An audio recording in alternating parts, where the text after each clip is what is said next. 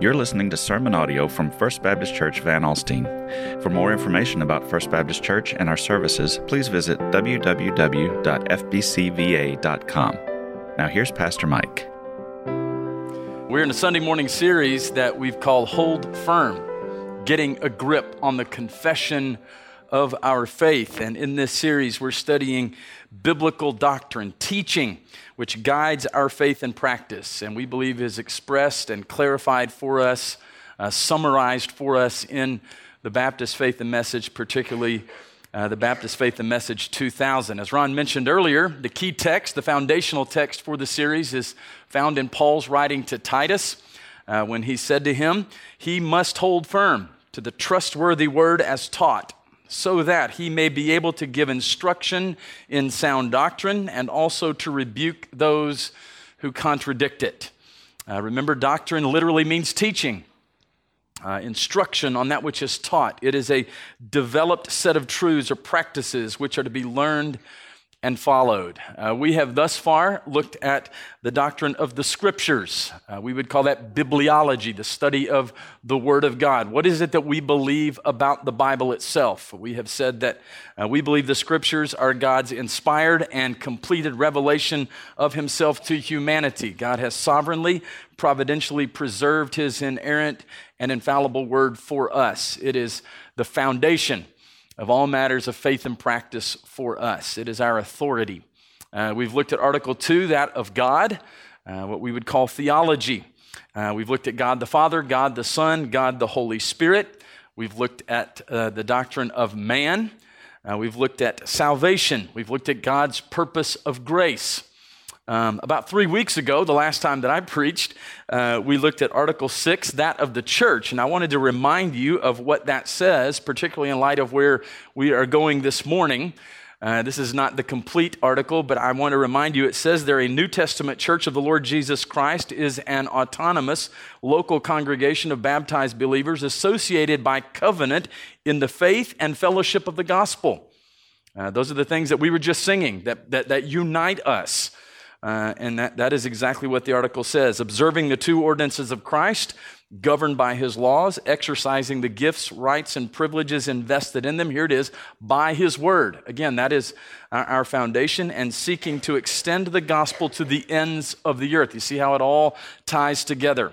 Uh, we believe that uh, it is vital uh, that we obey the Great Commission, okay? Uh, by praying, by giving, by, by going, by sending, as Kyle uh, told us last week.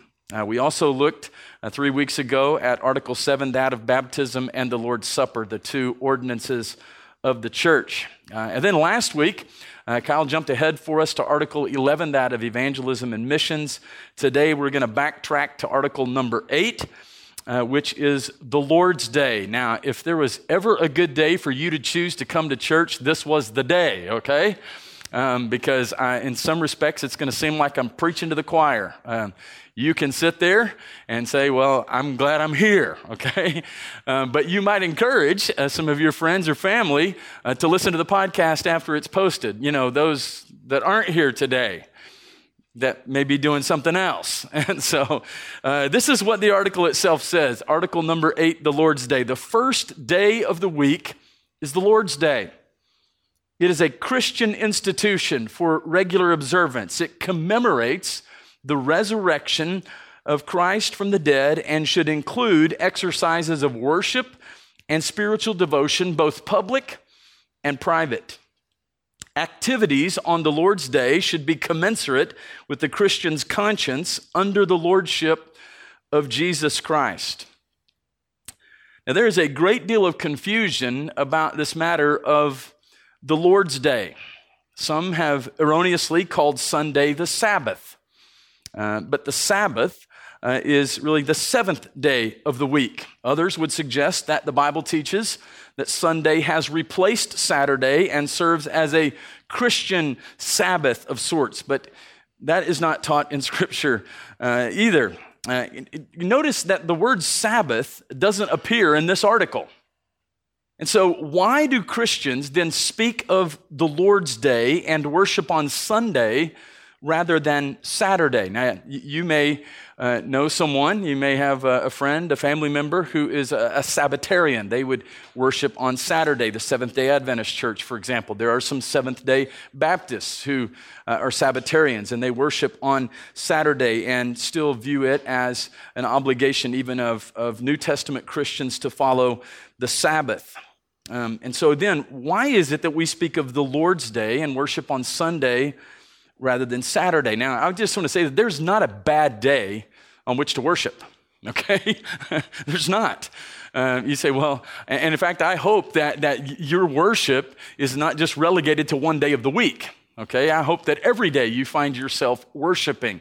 And so, with that in mind, uh, let's answer this important question and, and, and understand that the answer is really found in several biblical principles and practices rather than in, in any clear teaching or, or what we would call a mandate of Scripture. Okay, so if you're looking for a text that would say explicitly, you shall worship on Sunday, uh, you're, you're, not going to find that. But, and so I want to I want to clarify some things. I want to make some observations uh, really uh, by way of introduction.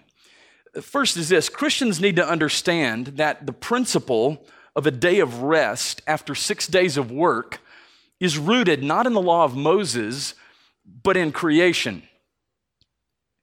God was not tired, all right? If you have this image in your mind of after God creating the earth and everything in it, God was just like, whew, I am like exhausted here. I mean, okay, that, that's not the God of the Bible, okay? God, God was never at any point tired in that sense. And so um, he needed no rest, but he rested on the seventh day to provide a model for mankind. Jesus himself verified this when he taught that the Sabbath is a gracious gift of God given for the benefit of man. We find that in Mark's Gospel, chapter 2, verse 27. And so, since a day of rest is taught in creation and by Jesus, Christians should embrace the principle and observe a day of rest each week. I'm telling you, you should Sabbath. Um, I, I, think I've mentioned before um, a retreat that was especially meaningful to both Christy and I. Several years ago, we were given the opportunity to go to retreat at a beautiful ranch uh, outside of Mount Vernon, Texas. And uh, we had to agree to some things in order to attend this retreat with uh, really a select group of, of, of church leaders. And one of those was that we had to do a media fast. So we couldn't take our, um, our computers with us and that kind of thing. We could have a cell phone, but only for uh, the sake of emergencies and that kind of thing. Uh, and we had to agree to do a particular study. And the study that we chose was one on the subject of Sabbath and what that looks like in Scripture and, and how we can uh, observe uh, the practice of Sabbath. And it was a very refreshing time for us. We Sabbathed uh, while we were there um, together. We read through the entire Psalms and uh, we meditated on Scripture and we prayed together. It was just a, a very restful time. Uh, we live in a very hectic world that really knows very little of Sabbath, of hitting the pause button, of resting. God made us in such a way that we cannot continue to go at such a hurried pace uh, without there being some adverse effects. I think most of us would agree that when we make poor choices and uh, when we have wrong attitudes, many times it's when we are physically exhausted. I did not realize at the time we went on that retreat in Mount Vernon just how physically and spiritually and emotionally exhausted I was. Uh, I know there was another gentleman there who did chaplaincy work in the Hermann Hospital system in, in the Houston area. And the first day or two that we were there, you would walk through the great room and you'd find this guy kicked back in, in one of the leather sofas there, you know, head back, I mean, mouth wide open, just sawing some logs, man, I'm telling you. Um, you know, when we first got there, you could tell some of us were, were just, uh, maybe, I don't know, maybe a little on edge. Uh, we, we needed that time. God's designed us that way. And so Sabbath is a good thing. Here's a second observation. Even though we should observe a day of rest, we are not bound by the legal qualifications of the Sabbath as given in the law of Moses. That law was for national Israel and included precise definitions of just how much work could be allowed. That's why the Jews debated, uh, it seemed like constantly, such matters as whether they could eat an egg that was laid on the Sabbath, or whether they could break a dead twig off of a rose bush on the Sabbath. And you remember, Jesus often ran up against this legalistic view of the Sabbath in his ministry. Why is it that you heal on the Sabbath? Why is it that your followers, your disciples, do this on the Sabbath? He was always running up against this Pharisaical, legalistic view of the Sabbath. There's a third observation there is clear evidence that the early church met to worship on the first day of the week. Jesus was resurrected on Sunday, which was the first day of the week. And almost immediately thereafter, Scripture records the church meeting on the first day of the week, John chapter 20. And this morning we're going to look together at Acts chapter 20, or uh, Acts chapter 20. And so if you haven't turned there yet, go ahead and turn over to Acts chapter 20. Um, in his teaching on giving, the Apostle Paul instructs the Corinthians to receive the offering for the poor uh, saints in Jerusalem and to do that on the first day of the week. Uh, and so the Baptist Faith and Message here defines the Lord's Day as the first day of the week. Now, that chronological definition is correct, but the term Lord's Day possesses a, really a much richer uh, theological significance. The term Lord's Day really only occurs once in Scripture, and that's found in Revelation chapter 1, verse number 10, where John the Revelator states, I was in the Spirit on the Lord's Day. On the Lord's Day. Now, the term Lord's Day means day belonging to the Lord. Now, make no mistake, all time, every day of the week, every day of the year, uh, in its entirety belongs to the Lord. Okay, and, and part of the problem that we have in our current culture is that too many Christians are content to be one thing on the Lord's day and something else on other days. As if that's my spiritual day and these are my secular days. Or this is my spiritual life and this is my secular life. And we kind of compartmentalize things. And so if, if you have this kind of division in your life, you, you're not understanding what Scripture teaches here. It's very important that we recognize all of time belongs to the Lord. And yet the Bible marks out one day as belonging to the Lord. Why is this day unique? What makes it special? Well, uh, a few things here. The Baptist Faith and Message declares the Lord's Day as a Christian institution. That is a day based on Christian principles. The Lord's Day is not the same as the Jewish Sabbath. So the Baptist faith and message uplifts the Christian nature of the Lord's Day by citing New Testament passages in support of this doctrine, with the exception of one single um, citation from the Old Testament. So for the Jews, uh, to, to kind of get an idea of what we're talking about here, the Sabbath was a celebration of life. The Lord's Day for Christians celebrates resurrection life. The Sabbath commemorates creation of the cosmos. And you see that in Exodus chapter 20, verses 8 through 11. All right, Christian worship rejoices in the new creation. Remember, Paul said, as he wrote to the Corinthians, if anyone's in Christ, he is a new creation, right? And so uh, that's what we celebrate as we come together. The Sabbath celebrates redemption from slavery in Egypt, Deuteronomy chapter 5. Christian worship celebrates the redemption of the individual Christian from the slavery of sin. We see that kind of terminology in Romans chapter 4, as Paul writes there, Ephesians chapter 2, and Colossians chapter 2. And so the Jews, in, in similar fashion, on the Sabbath participated in corporate worship, much like we do. The Christian on the Lord's Day participates in corporate worship. That's what we are doing here this morning.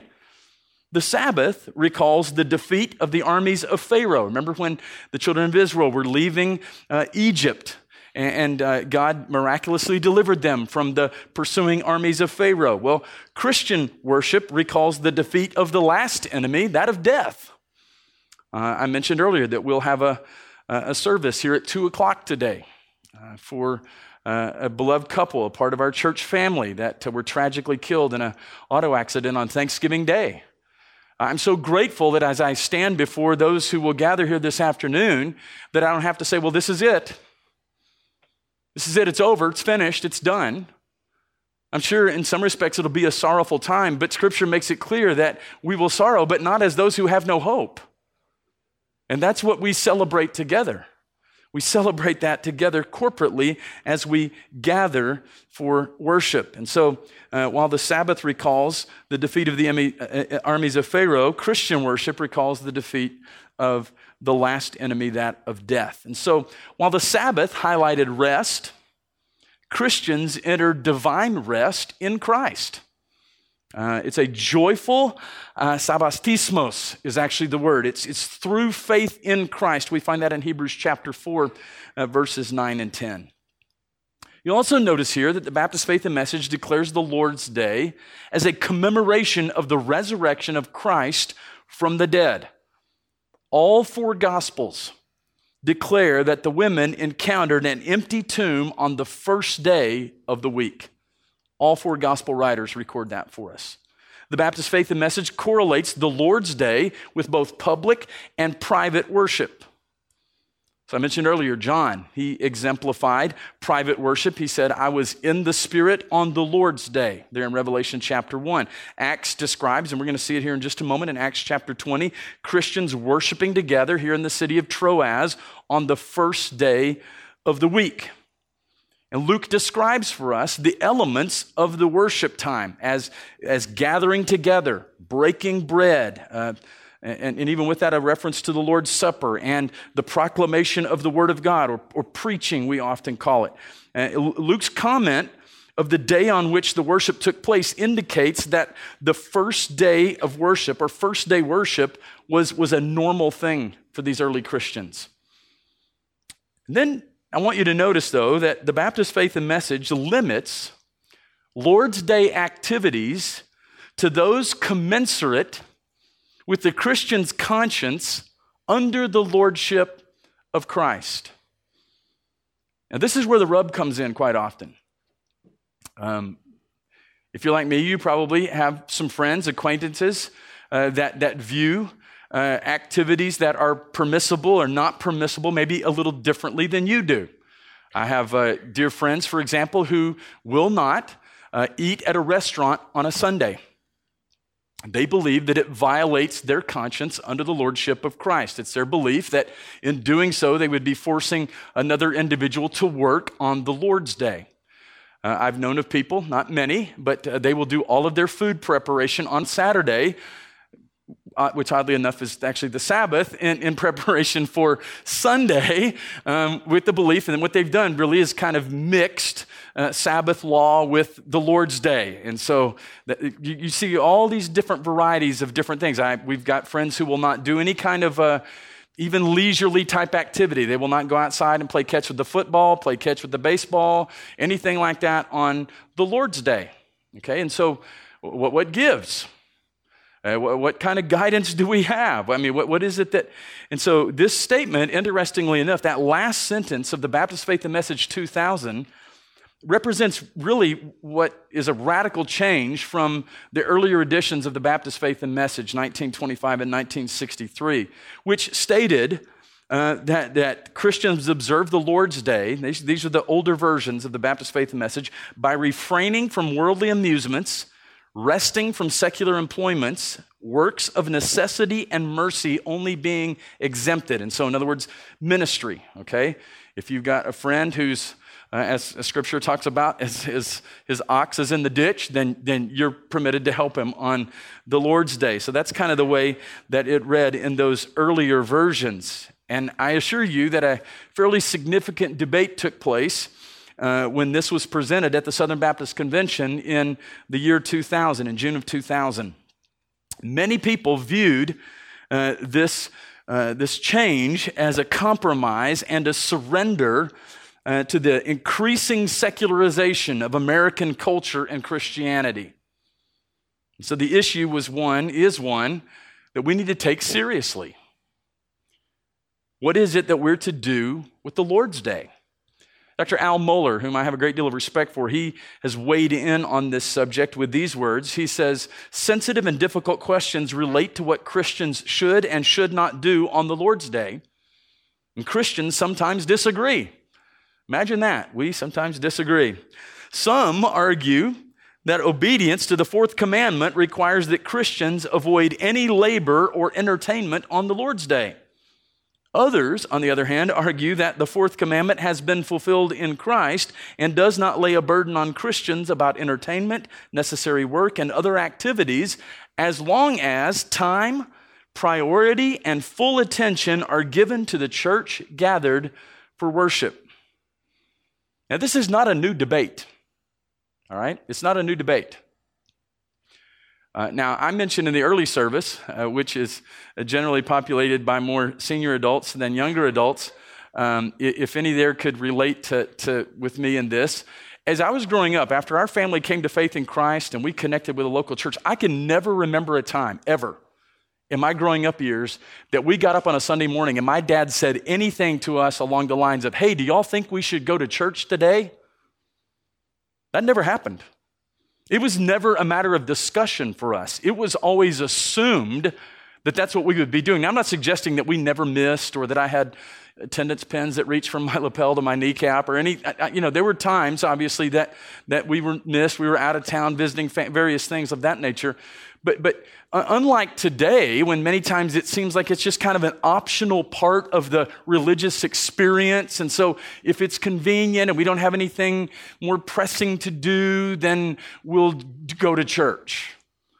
I mean, I regularly, as a pastor, I see hashtags on social media Sunday Fun Day. And I'm not suggesting you can't have fun on Sunday, okay? I do. It's one of the funnest days of the week for me. But I, am I'm, I'm convinced that, that if we're not careful, we can allow other things uh, to encroach upon what is to be prioritized as a day of gathering with the church for worship. I mean, to, to, many in our culture, Sunday has just become kind of the second half of the weekend. And, you know, after all, we live for the weekend, right?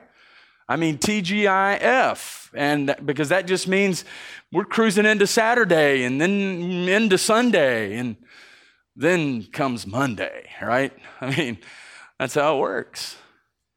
So, this is very, very important. This debate goes all the way back to the time of the apostles, Romans chapter 14, verses 5 and 6.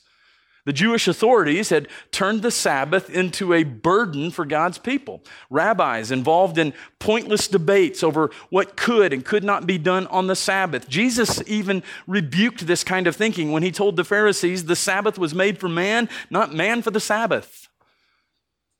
If you go to Israel even today, in hotels there in Jerusalem, you will find typically a Shabbat elevator. It's designated that way so that when you get on that elevator, it will stop at every single floor. Because it is viewed that if you push a button to indicate that you want to go to a particular floor, that is a form of work, which violates the Sabbath. Okay, do, do you see how detailed and uh, this kind of thing can get? Okay, so here's the thing if we're not careful, we can transform the Lord's Day observance into acts of artificial legalism, missing the entire point of the day. The Lord's Day is one of Christ's gifts to the church. And this good gift reminds us that true Christian worship is a celebration and that the Lord's Day should be a day of great joy and peace. Christians should strive to, to order their lives in such a way that they do not neglect the priority of corporate worship on the Lord's Day. The writer of Hebrews makes it crystal clear let us not forsake the assembling of ourselves together. That means we, we get together. And then you throw into this whole mix the common attitude today that you can somehow live the Christian life as a sort of lone ranger. So it's more common today to hear people say, Well, I love Jesus, but I don't love the church. Or, I, you know, I, am I'm, I'm, I'm, I'm, I'm spiritual, but I'm not religious, meaning I don't want to have anything to do with organized religion or the church. And there are a lot of things that can go into that ideology. People have, have been hurt, and I, am not denying that. Um, but the truth is, you never find anywhere in Scripture that we are somehow to live the Christian life apart from fellow believers. We're to do it in, in, in, in cooperation with one another, in fellowship with one another. And I think we'll see that as we look at Acts chapter 20 here today. So let's look at the text. Acts chapter 20, verses 7 through 12. This is really Uh, many would describe this as the first mention of corporate worship on the first day of the week. And so we pick it up in verse 7. On the first day of the week, when we were gathered together, so Luke writing, he was then present. He's saying, when we gathered together to break bread, Paul talked with them, intending to depart on the next day. And he prolonged his speech until midnight. And some of you think I preach long sermons. All right? Um, uh, he says there were many lamps in the upper room where we were gathered. And a young man named Eutychus, sitting at the window, sank into a deep sleep as Paul talked still longer. And being overcome by sleep, he fell down from the third story and was taken up dead. Okay, now I've preached a few people to sleep, but I ain't ever killed nobody yet, okay? And, and it kind of makes me feel good. If Paul can put somebody to sleep, then hey, it says, but Paul went down and bent over him and taking him in his arms said, Do not be alarmed, for his life is in him. And when Paul had gone up and had broken bread and eaten, he conversed with them a long while until daybreak, and so departed. And they took the youth away alive and were not a little comforted. Now, this is obviously a narrative text. It's important for us to ask why it's recorded for us. Okay, it's not really prescriptive in nature, it's more descriptive in nature, and that's okay. Uh, we can certainly learn from it, be edified by it. Uh, why did Luke want to record uh, this particular story at this time?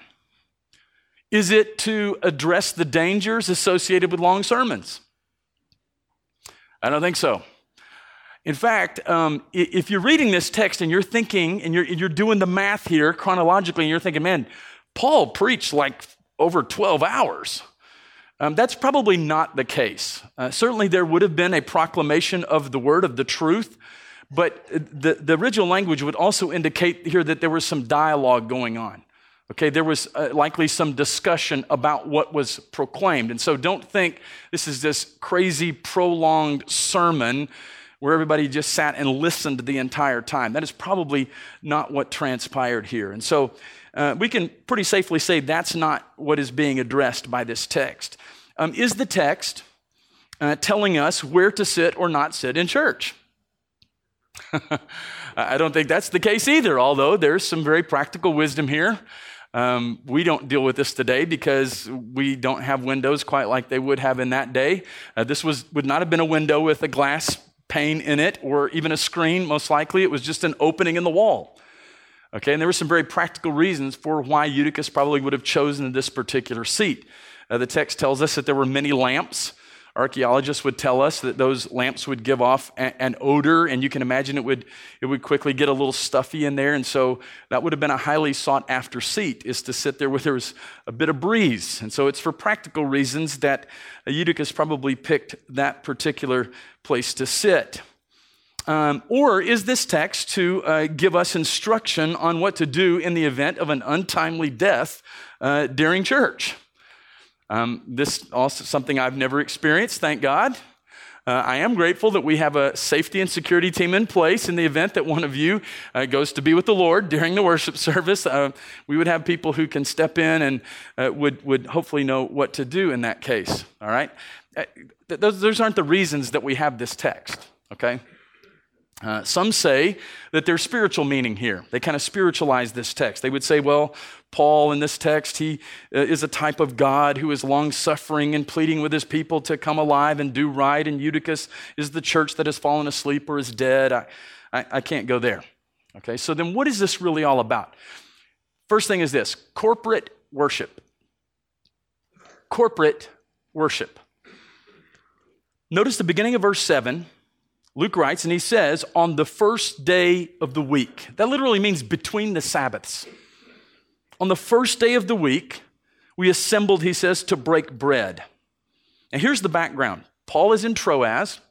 Uh, he's trying to make his way to Jerusalem and ultimately to Rome. For whatever reason, Paul is in Troas for a little while. Um, some have suggested that he may have been uh, gathering supplies for uh, continuing his journey. Some have suggested he was waiting out the winds to shift so that it would be more conducive to, to getting to his next location and so forth. Whatever the case, Paul is lingering here for about a week or so, and the Lord's Day happens to be the day before his scheduled departure.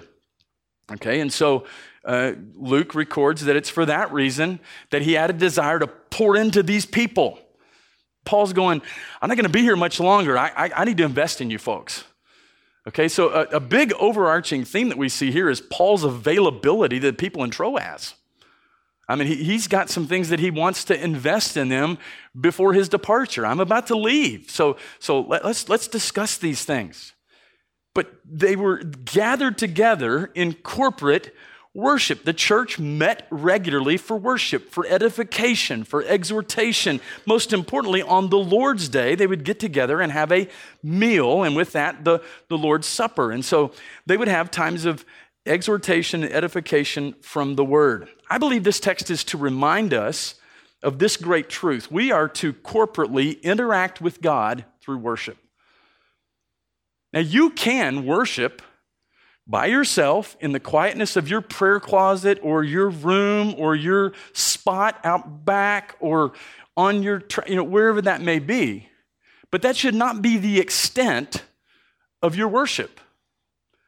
We are to worship corporately.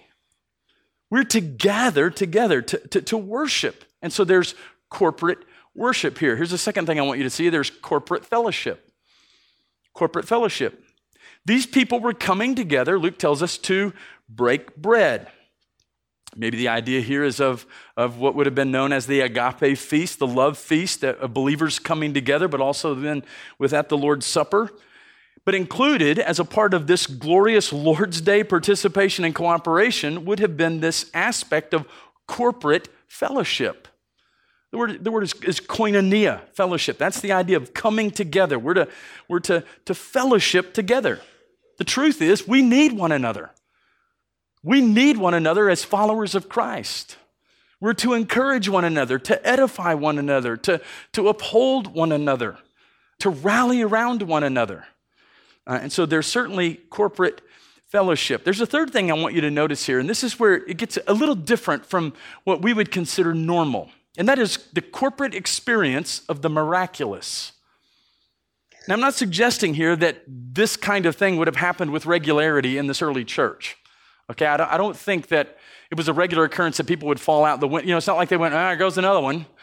It's that third floor seat that gets you every time. You know, it's, I'm not suggesting that.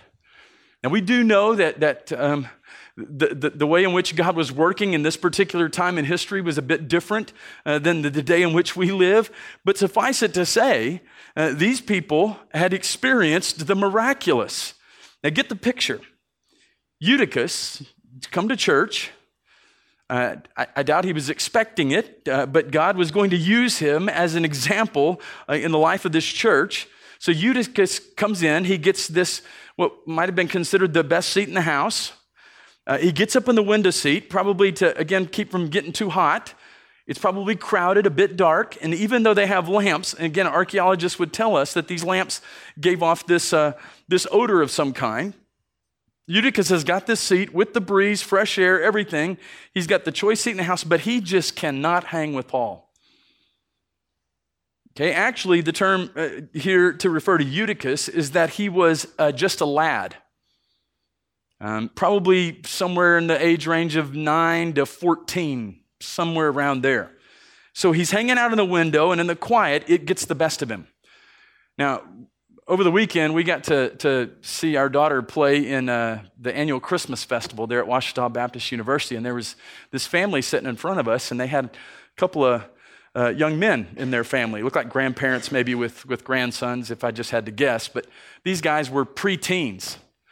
And um, the, the first part of the program was a little more lively. It had some, you know, secular songs that, that would be easily recognizable, a lot of activity on the stage. And then they, they kind of segued then into this uh, more worshipful time. Well, when the mood and the tempo of the music and everything changed, this kid in front of me just checked out. I mean, I looked up him, he's just like, I mean, just like that.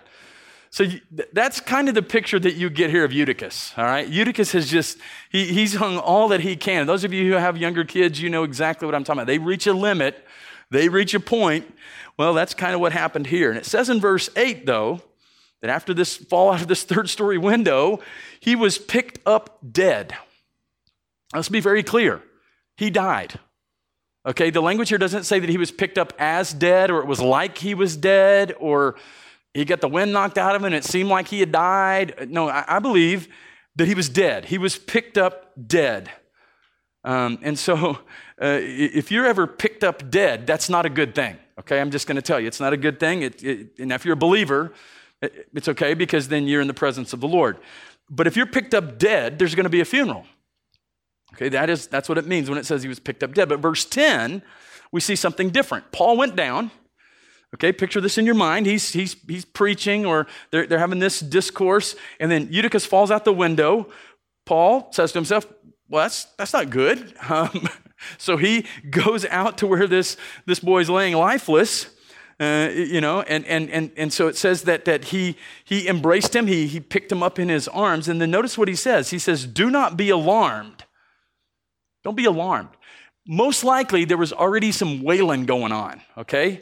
Now, Luke, being a doctor, would have been well qualified to determine if this boy was dead or not, okay? And, and in that particular culture, there would have probably already been those who would have started to, to, to give a, a visible, audible expression of sympathy and grief, and much, much like in our culture. If, I mean, if you came upon something like this, you would just be mortified and would just be, in fact, it actually ties back in to the word that's used in verse number one here of chapter 20, where it says, after the uproar ceased.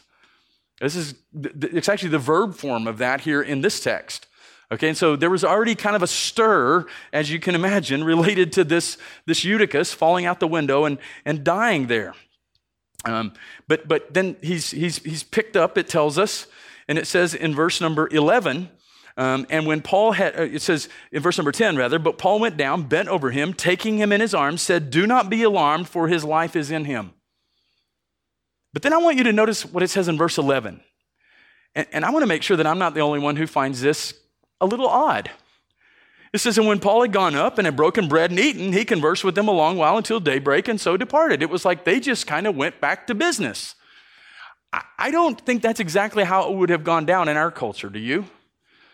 I'm thinking if somebody dies in church, we're, we're probably shutting her down for the rest of the day, right? You know what I'm saying? It's kind of like, this doesn't happen every day. Wow, you know? But you've got to remember, God did something miraculous here. But it seems as if there's absolutely no disruption whatsoever ex- except for this momentary problem of a boy dying mid service. It's amazing to me that things just kind of pick right back up. Now, I think that's, I think that's worth uh, observing. You see, if we're going to truly experience corporate worship, if we're going to truly experience corporate fellowship, if we're going to truly experience the miraculous in our midst, then we've got to come together as the church. And we, while we may not see something like this, understand that anytime a person comes to faith in Jesus Christ and has their sins forgiven and their future secured through the shed blood of Jesus Christ, Christ and his finished work, that is a miracle. That's a miracle. And we should, we should become accustomed to experiencing the miraculous. It may look a little different. It may be that someone comes with a, an incredible burden that they, they, they can't even describe, and they find freedom and, and, and, and, and, and just peace that only uh, that, that, we just can't even understand or explain. That, that, that's, that's a miracle the work that God is continually, regularly doing in hearts and lives and the way that He's moving among us, we, we, we, should, we should expect to see the miraculous of lives changed and transformed by the power of the gospel. That's what the church is all about. But how do we do that? Well, you have to engage yourself in church. You have to, we need to dialogue more with one another. What if more of our conversations were, were, were, less about the weather and our favorite sports teams and more about what God was doing in our lives through His Word and by the Holy Spirit? And how my life was impacted and changed through the message preached. Well, this is what God was saying to me. Oh, really? That, you know, God kind of said the same thing to me. But then also this over here, there's something else. It was like, man, th- that's what's to happen here. And not just right here on Sunday morning, but throughout the rest of the week as we do life together. And we need to practice. We need to practice what it is we believe. We, need to put it into practice.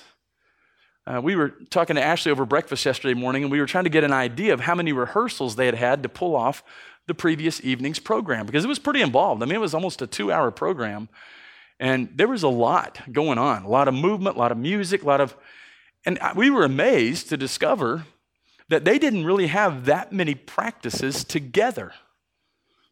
Most of the people involved were accomplished musicians. They were asked to be a part of this thing. And so they, they know how to read music, they know how to play their instruments, but it was still at the same time important that they come together to practice. That's part of what the church is all about. Then I want you to notice finally this morning corporate rejoicing. If you get looking at verse number 12, it says, And they took the youth away alive, and the ESV here states it in a negative way, and were not a little comforted. So they brought the boy home alive and were greatly comforted. Now, granted, he was alive when he came to church, but, but uh, then he got dead and then he got alive again, right? that, that, that's a pretty amazing thing, isn't it? It doesn't happen every day.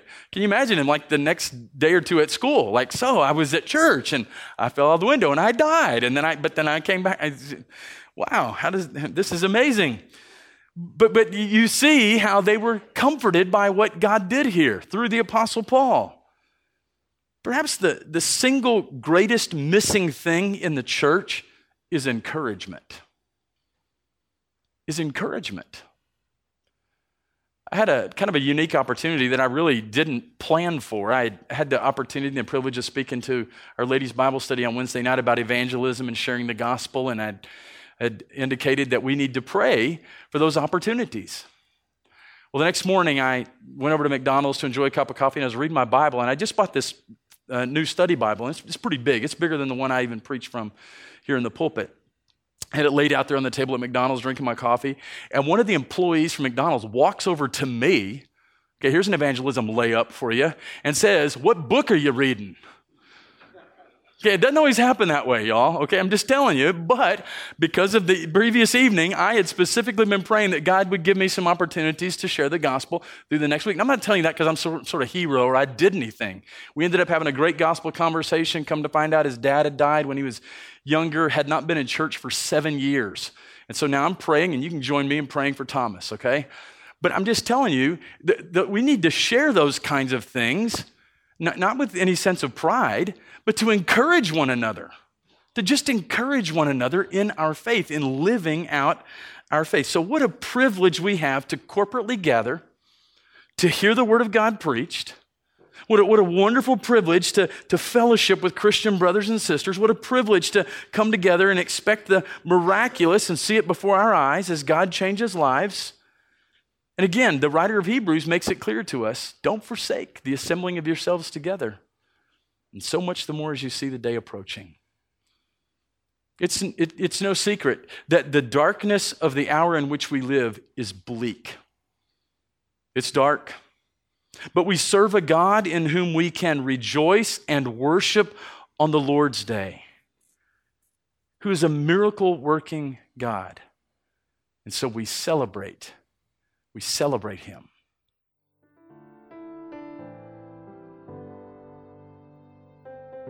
Thank you for listening to this message from First Baptist Church Van Alstyne. FBCVA is located at 121 East Marshall Street in Van Alstyne, Texas, or you can visit us online at www.fbcva.com. Be sure to visit the sermon archive for more messages from this and other series.